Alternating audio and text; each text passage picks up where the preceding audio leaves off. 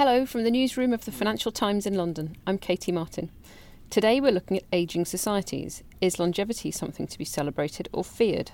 Darren Dodd talks to Carol Jagger, Professor of the Epidemiology of Ageing at Newcastle University, and Andrew Scott, co author of The 100 Year Life, about what society and individuals can do to prepare for a healthy, longer life.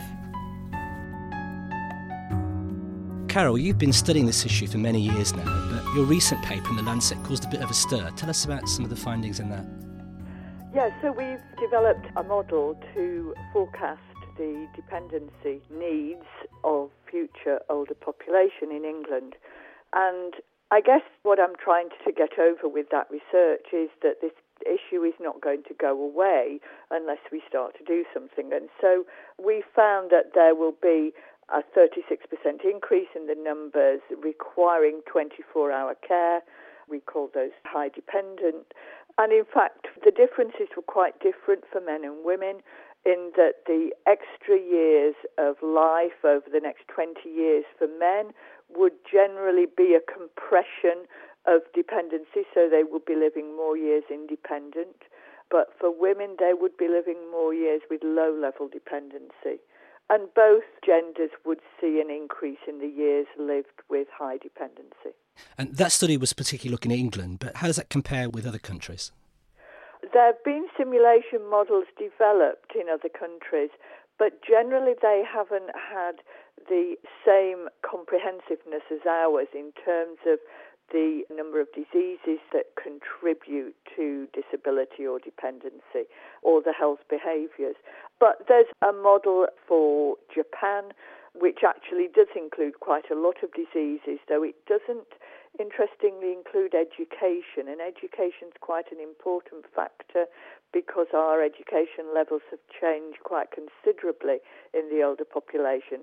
They're more educated than they were 20 years ago, and that will continue for some time.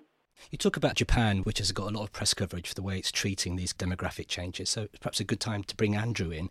Andrew, your book caused a bit of a stir in Japan, so much so they actually set up a commission to deal with the problem based on your book. Yeah, they set up a commission for a hundred year life. You know, Japan is ahead of most countries in terms of how it's going through this demographic transition. And so it's got a lot more people who are very old in life. So that is causing a very real policy issue now. I mean, you're seeing around the world a growing awareness of the social care problems that are here with us today. And as Carol's work shows, that's only going to get bigger as a problem as we see more and more people live to old age. And the stunning thing about Japan is just how many people do live to old age. Their life expectancy is still significantly greater than the UK. And there's really two things that are at work here, um, which makes Japan, I think, quite unusual. The first is the fall in the birth rate, which of course means that older cohorts are larger. And then, secondly, the survival rates in Japan, which mean a lot more people are getting through to those old ages.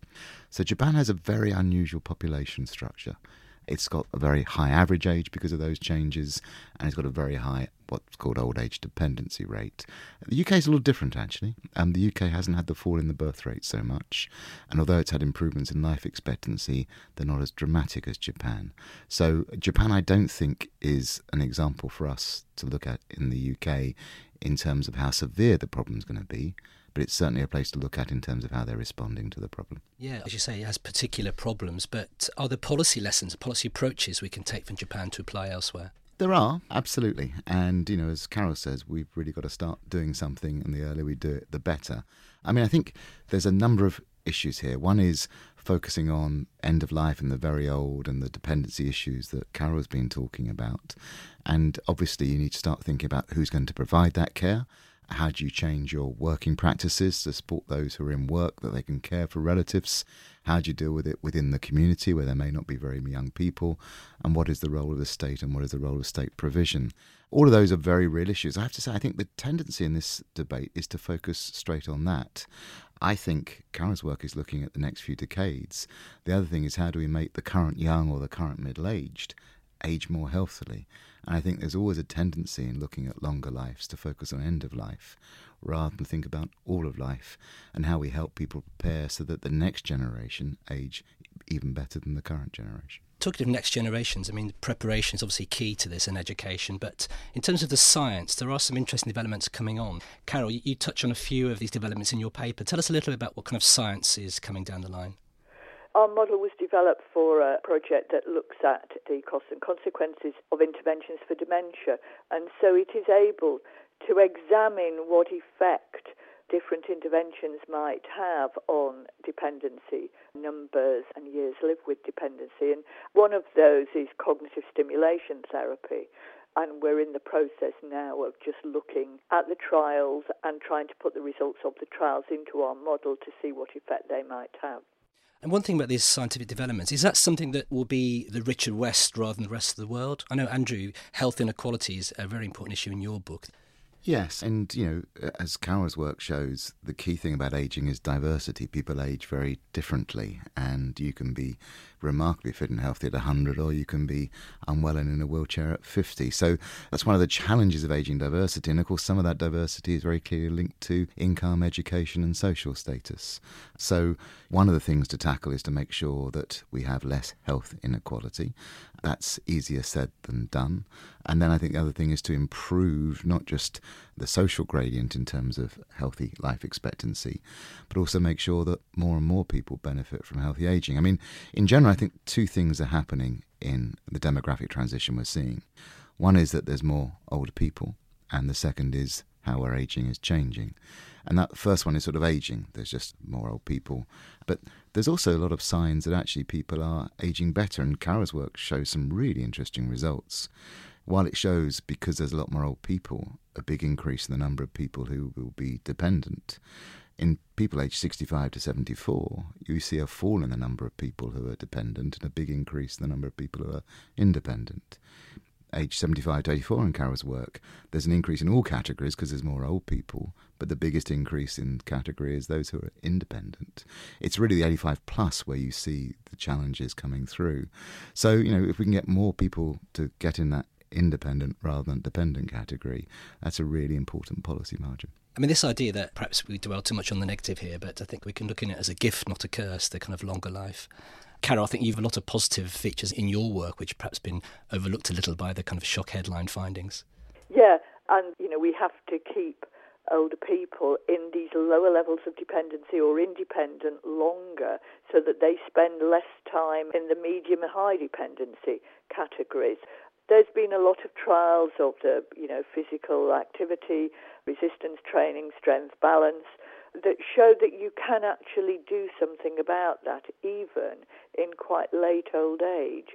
And I am utterly convinced that that is what the difference between men and women is because of. It's because women start with lower levels of strength and therefore they hit these thresholds for being able to do the activities of daily living that we measure disability by quicker than men do. And so it's a matter of trying to keep women above that threshold so that they can be independent longer. And then, do you think we should be much more optimistic going forward about this? This is a really complicated topic. We're talking about all of life and everyone, and clearly there's a great deal of diversity. There is a tendency to think immediately this is about end of life and about frailty, and that is a very real challenge with more and more people getting to the end of life in older ages. But there's also lots of positives in some ways. The average statistic shows that on average we're living longer and we're healthier for longer. That can't just be a bad news story. There must be some good news in that. Then, if you look at the UK population, the average age of the UK population has never been older, but the average mortality rate has never been lower. They've never had so long to live. And to call that an ageing society seems a little bit incorrect. There's a mixture of things. So, you know, there's challenges and opportunities. We have to worry about dependencies and Alzheimer's. We have to minimize the number of people who suffer from that. But also there is a longevity dividend. We're having more people who are healthier for longer. Averages can be very misleading, but in essence, this should be a good news story. So, away from the big picture, just back to the individual, if you had to give, say, three pieces of advice for helping to prepare for a longer life, what would you say? Up the Public Health England messages of keeping normal weight, being physically active, but also doing strength and balance exercises, being socially active, and being cognitively stimulated. You know, go ballroom dancing, which is really great exercise, but also keeps you literally on your toes, brain wise too. So I would say there are lots of messages that we know that maybe we don't take on board all of them. I think that's excellent. And I think, you know, the other thing is that often people look about investing for the future in terms of money, but you've got to kind of invest in your own future as well. And the, the, things that Carol talked about are a way of investing in your future strength as much as your future finances, but being engaged and not following the footsteps perhaps of a previous generation, given there are new opportunities and better health. You don't have to follow in the same social norms. So being active and doing different things is crucial. That was Darren Dodd talking to Carol Jagger and Andrew Scott. Remember, you can sign up for our weekly health briefing at ft.com slash fthealth.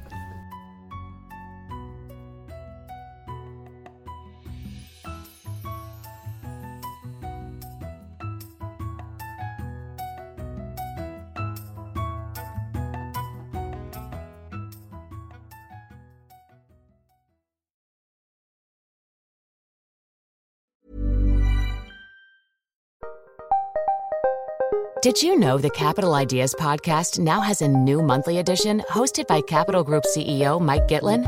Through the words and experiences of investment professionals, you'll discover who was their best mentor, what's a mistake they made that changed their approach, and how do they find their next great idea. Subscribe wherever you get your podcasts. Published by American Funds Distributors, Inc.